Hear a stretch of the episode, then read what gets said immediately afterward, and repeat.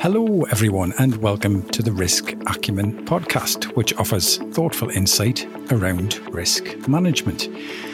According to the latest B S I Horizon Scan report, there's been a significant increase recently in the number of organisations seeking to align with the Business Continuity Management Standard, I S O two two three zero one. In many ways, this isn't surprising, as we've all seen over the past two years that events really can lead to significant disruption. My guest today, Colin Crone, who is director at I T Construct, is an implementer, an auditor for I S O two two three zero one, and we're going to be talking about the Business Continuity Standard today, its benefits, some of the barriers to implementation, as well as a few of the current hot topics around resilience. Hi, Colin. Thanks for joining me. Hi, Johnny. How are you? Yeah, I'm great. Thanks. You? Yeah, not bad. Thank you. Good, good, good. Okay, so before we get on to the, the I S O standard, tell me a bit about your background and the work you do, not only with I T Construct, but also the International Standards Organization and B S I as well, of course. So we'll start from home. The my com- my company, I T Construct.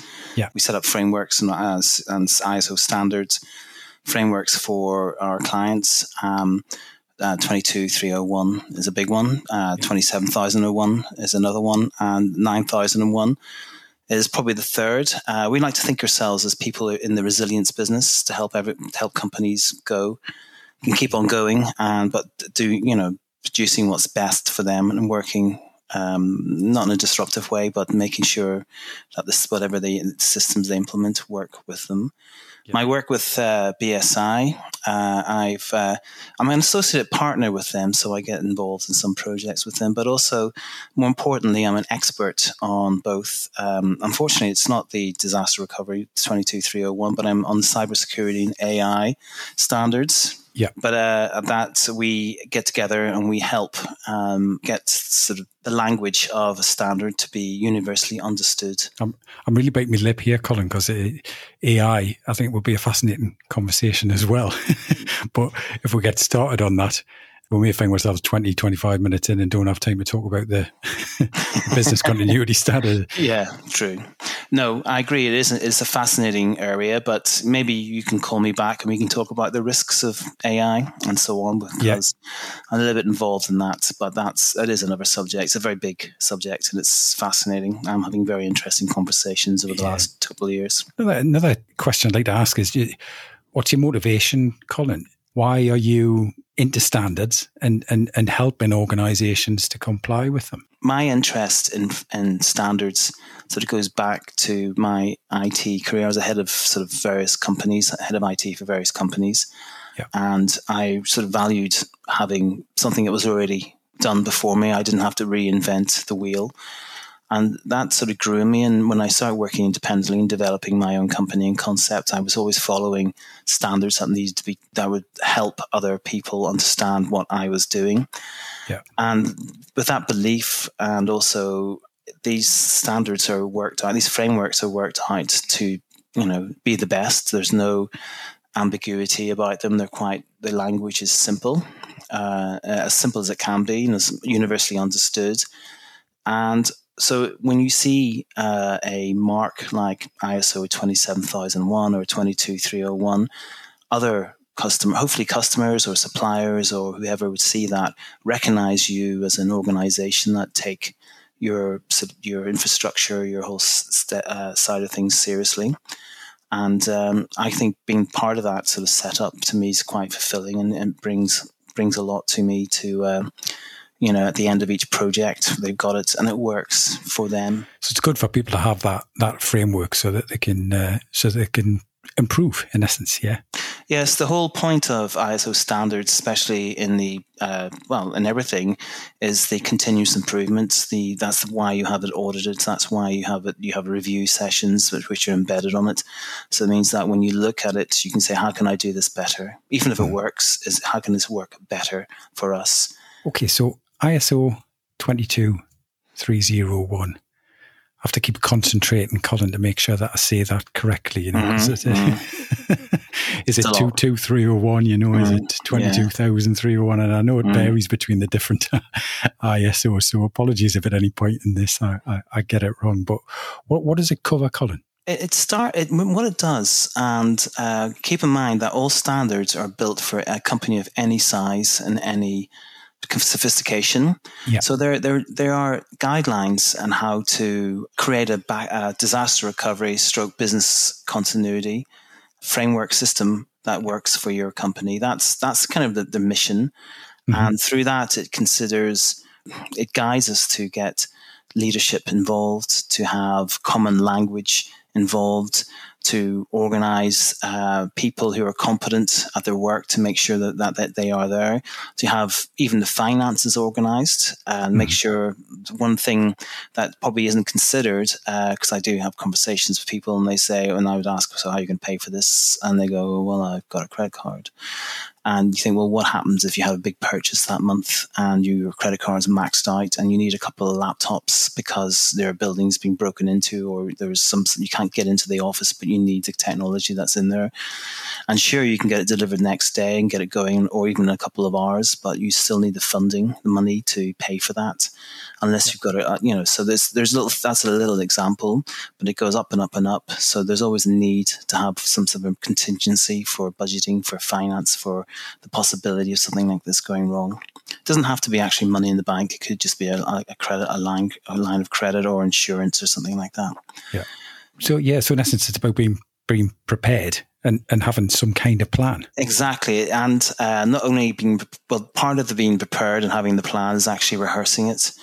Yeah. You don't have to go through a, a full-scale lockdown, or you know, lock everyone out of the office. You can do desktop scenario planning, which mm-hmm. uh, uh, I highly recommend the N C S C, which is the National Cyber Security Center, that it has um, uh, have exercise in a box series of potential mm-hmm. disasters. So there could be small malware, well, when I say small, there could be malware attacks.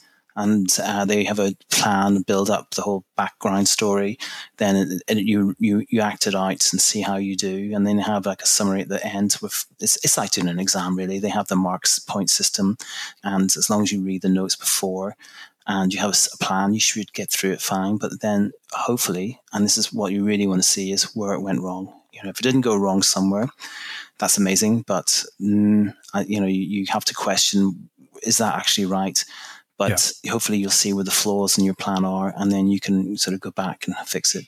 And that's, yeah, if you just go to the N C S C website and just search for exercise in the box, that's where you'll you'll find a whole series of them. Great. You mentioned malware there. Now, I mean, I, I don't want to get into, into detail, but I'm, I'm interested to know from your perspective what you see currently as the big issues and the emerging threats, Colin, around resilience and continuity. Well, I think um, it is a massive threat, malware.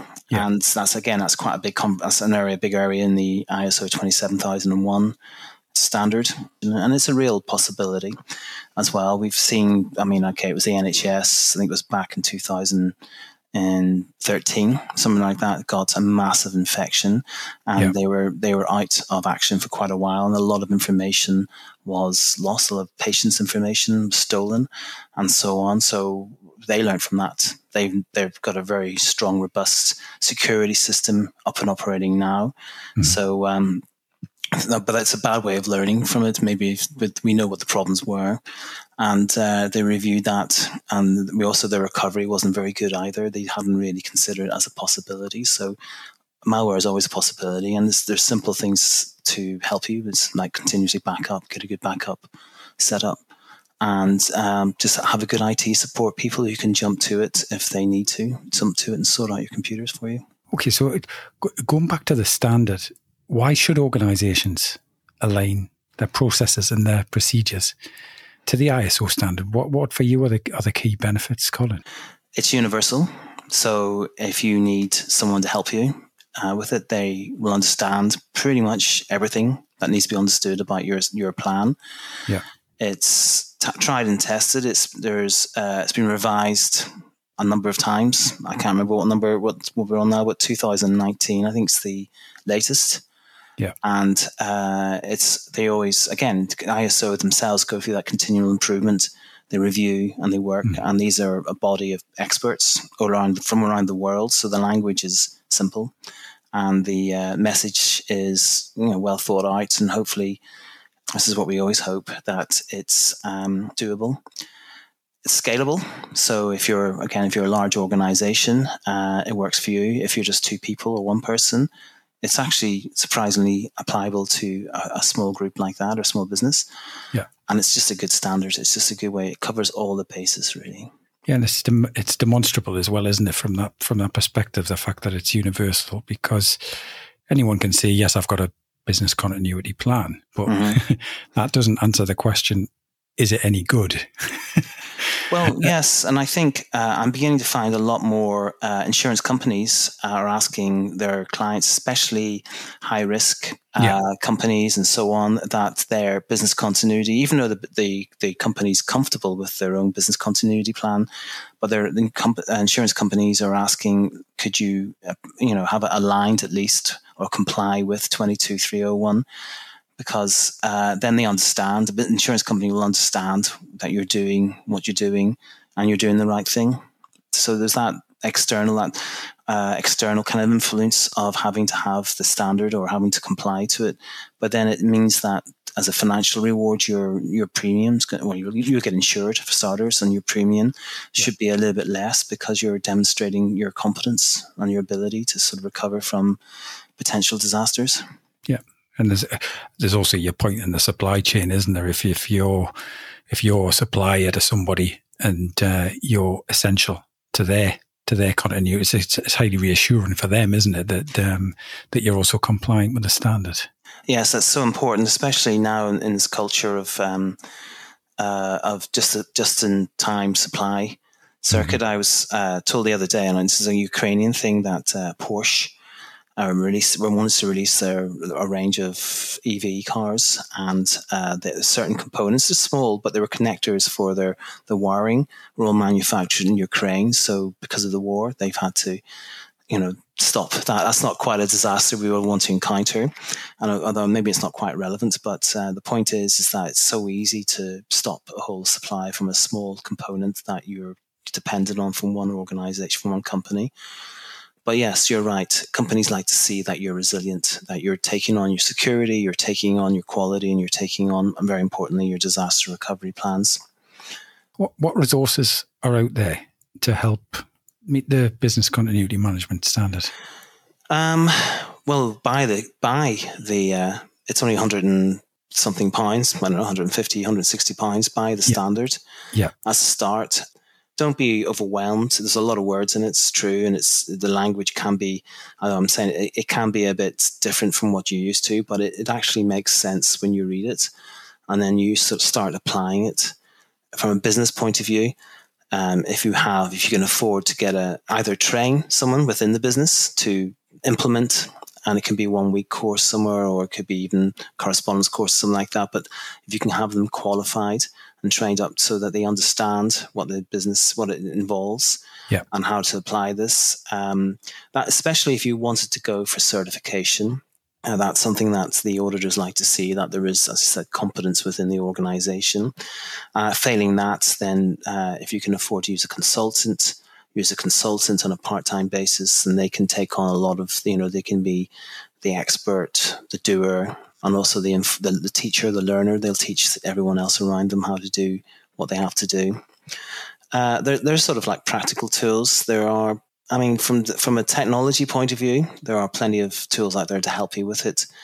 And also insurance. I think insurance is a very important thing. So when we talk about how you deal with risk, I think the most important thing in everything we do now is to sort of understand what your risk is, and also understand how you're going to deal with it. And insurance is one way of actually, you know, passing that responsibility on to someone else. So it helps. Yeah. And there may well be resources um, within your insurance provider and so on who, who sometimes can, who can support conditional. That. Yeah. Yeah. Yeah. I mean, okay, just to sort of extend the point, the, the thing about cloud computing, it takes a lot of, this is more of a data aspect of it, it takes a lot of that responsibility away from uh, your company to look after the data. Yeah. And to look after the infrastructure as well, because then instead of having one or two guys fixing everything and doing it, and you will, and you will get a very good service that way. You have thousands of technical experts who look after your email or look after your storage online if you're using the bigger names like Azure or uh, Google Cloud or A W S. Yep. So that actually takes, and they have their own disaster recovery plans and on board. Yeah, and also uh, if your if your unit, although over the last two and a half years, COVID, well, two years, COVID has um, meant that people are working from home. Well, I suppose that's a huge disaster, but because of the adoption of cloud and the increase uh, over the COVID period, an increased adoption of cloud meant that that flexibility was in, so business could carry on as, as normal. And that's the important thing about continual learning that you mentioned earlier as well, because the landscape changes. And, and therefore your plan and everything around that will, will, will have to continually evolve and change as well. That's right. Yeah, you've got to, yeah, as you say, you've got to keep your eye on the ball and make sure that your company, your company changes. It's not just the external elements; your internal uh, elements of your business. You expand, you reduce in size, you relocate. The, all these things are all have to be taken into consideration. So whenever you do, you know, anything that happens, uh, you take on board. You just think about it and deal with it. Yeah. And having that broad framework to step back into is really useful, isn't it, in that situation? Well, because it brings you back to something that's fairly easy to follow, I guess. That's right. If you think of it as being, it's modular in a way. It all, it all, it all, you know, folds into each other. Um, the idea of if your circumstances change, you're going to adapt different parts of the whole framework to fit, rather than changing the whole framework. You know, it's just, you know, you, you move location. Yeah. Or you work from home. You change. Everyone's going to work from home. Then you change the, you know, the um, that that element of those the plan that actually would be affected by that, yeah. and and then awareness. The most actually one of the things that I should have mentioned, and I really wish I had mentioned earlier, is that it, there's a focus on awareness of teach of telling people what to do. Mm-hmm. It's a really really important element of it. So if something goes wrong, they know who to phone, or they know. Uh, what the sort of procedure is uh, to, you know, they get malware. Well, exactly what do you do? You know, yeah. If you feel like you've, you know, if your computer's been stolen even, or the, the building's not open anymore, you have an emergency number to call. Or in the more sort of front, front end of things, maybe something's happened that you're the point of contact for the emergency services. So another thing also is your press release. If you're a company with a slight profile, you want to make sure that everyone has reads from the same page. So you have your press release, and so you know what to communicate out there, and that that is reassuring for any business, any of your customers, that they know there's a coherent plan, a steady message. That's reassur- It is actually really reassuring. It helps a lot. Yeah, and great to have something that you can turn to in a crisis that's already pre-prepared, rather than having to develop that thing at the moment of crisis when there's too many things to handle already. Yeah, uh, I totally agree. I think one of the things I, I have uh, contributed to is probably a few extra hours sleep for some executives, that they don't have to worry about what happens if, you know, they've got other problems they can stay awake over, but this is one less thing for them to stay awake. Yeah, fantastic. Now, I, I mentioned in, in the intro that there's been increased take-up of the standard recently, which is which is great news. But but why do you think some organisations still won't go down this route? Well, one of the major, uh, yeah, I think one of the major issues for a lot of organisations is that they get overwhelmed by the idea of implementing a standard, any standard. Mm-hmm. twenty-two three oh one is not the biggest, but will feel like it'll interfere as the interfere with the business and costs a lot of money. And there is definitely a need for resources. Uh, it doesn't have to be, it, you can fit it to work with you. I think probably the most important thing is having the time for it. But, you you know, the, the whole um, element of this is trying not to overwhelm the business into just being totally focused on getting uh, the certification. Quite often when you talk to the um, certification bodies, they will give you a year, two years, whatever. It's there's no rush for that to happen. Yeah. And also, whenever you do get your certification, you, I wouldn't say you get away with a lot, but I think there's a lot. There's a, you have got a lot of space. A lot of you have to tick the boxes. You have to make sure you follow. You have got at least the baseline of what the standard is. But then, you know, you get uh, your annual uh, audits will go, and then it'll recommend things, and it'll steadily help you improve as well as you go along. So the idea is, yeah, you don't want to spend all your time doing it. You want to spend some time doing it, but you got to make sure that it doesn't interrupt with your business either. And I think most people are frightened that it'll take away from their business time, yeah. the resources needed for it. Yeah, no, I guess there's other fears, isn't there, around the fact that it feels like a test.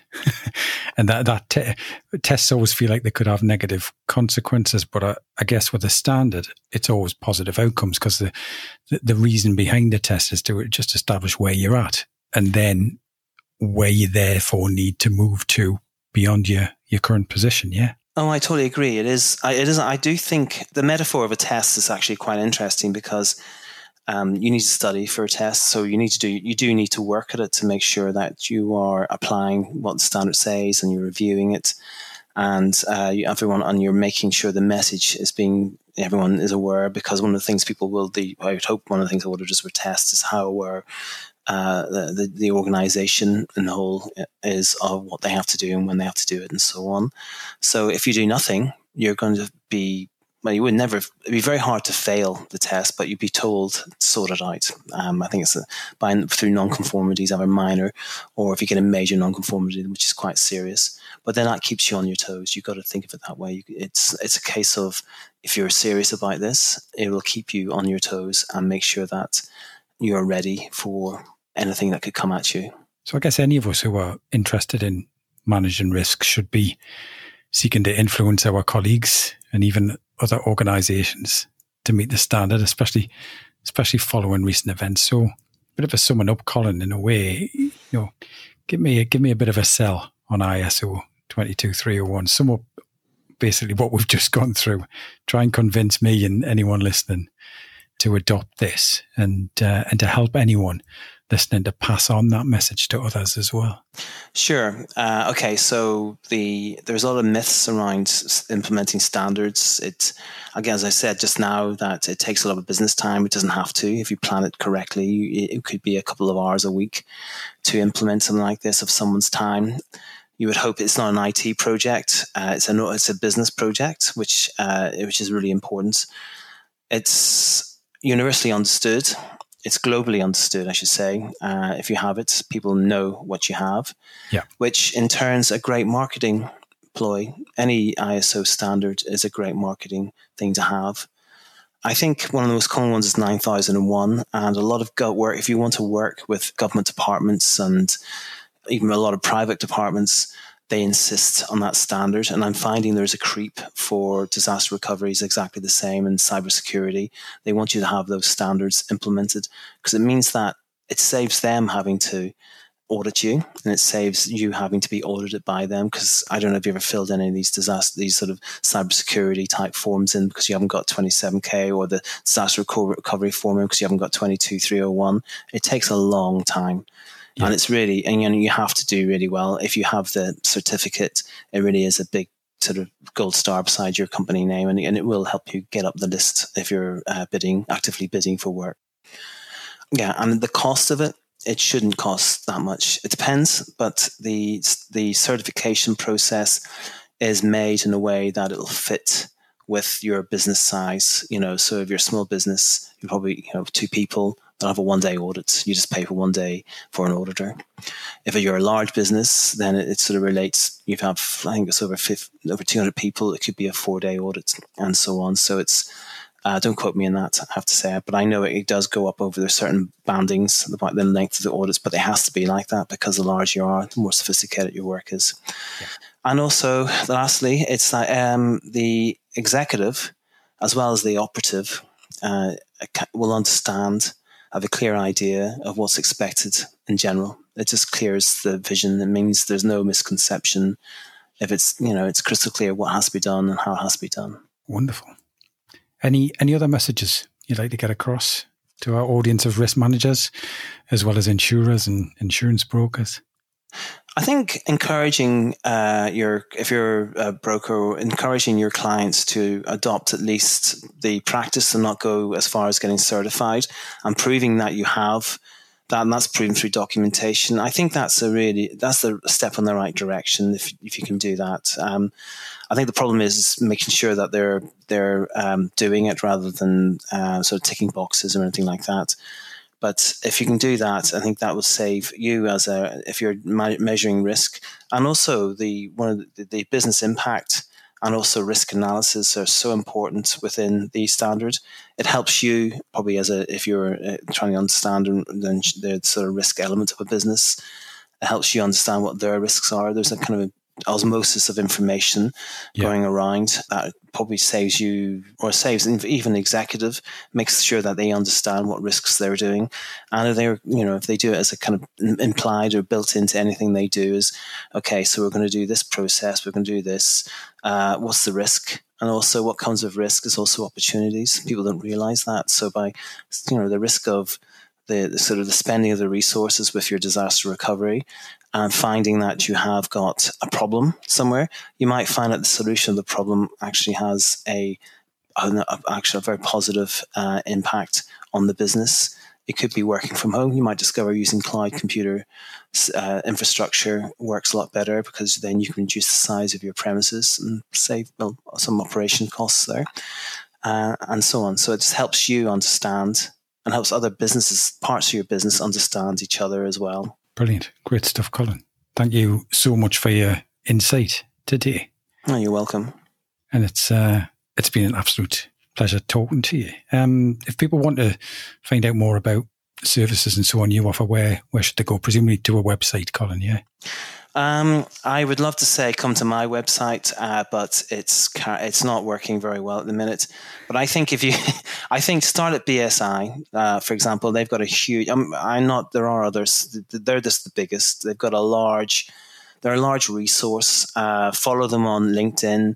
You don't have to use them, but just for their information that they to turn out, they are the kind of the British standard holders for the U K, so they know everything that's going on. Standards don't just come in for for disaster recoveries, hybrid, all this sort of bad stuff. They're also there for manufacturing, for building, for health. I think they, there's a new standard for mental health as well coming out yeah. to help people. So, I mean, these are all things that they're not to be sold to you. They're there to help your business, help your organization. And um, so that, I think that's a really big resource. There are other, plenty of other companies out there uh, that will have information for you. I'd like to say come to I T, uh, sorry, construct dot net website. It is sort of running. I've been quite sort of marketing-wise, quite embarrassed. But um, it is a nobody, sort of... Nobody likes their own website these days. It's, it's, uh... no, my, I don't think it loads up now. I just haven't done anything with it. But um, and so again... Um, can, I will, maybe I I'll get my LinkedIn everyone, page. It's, it's not as bad as Colin's making it out, and it's uh, it's construct dot net, yeah, with a with it with it with a the K. K. Yeah, yeah, thanks. Yeah. yeah, that's my disaster. Okay, but everyone else's is better than mine. Yeah, yeah, yeah. Greener, yeah. I suppose it's the greener field syndrome. But, uh, yeah, yeah, exactly. Brilliant, Colin. Thank you. Okay, once again you. for your time. Really enjoyed chatting. Uh, cheers. Thanks, Johnny. And that's all for this episode of the Risk Acumen podcast. If you have any questions or comments around the topic we've been discussing today, or any of our other risk-related content, please head to our LinkedIn page. You can find a link to that at risk acumen dot co dot u k. Thanks again, Colin, and to everyone listening in. And until the next time, goodbye for now.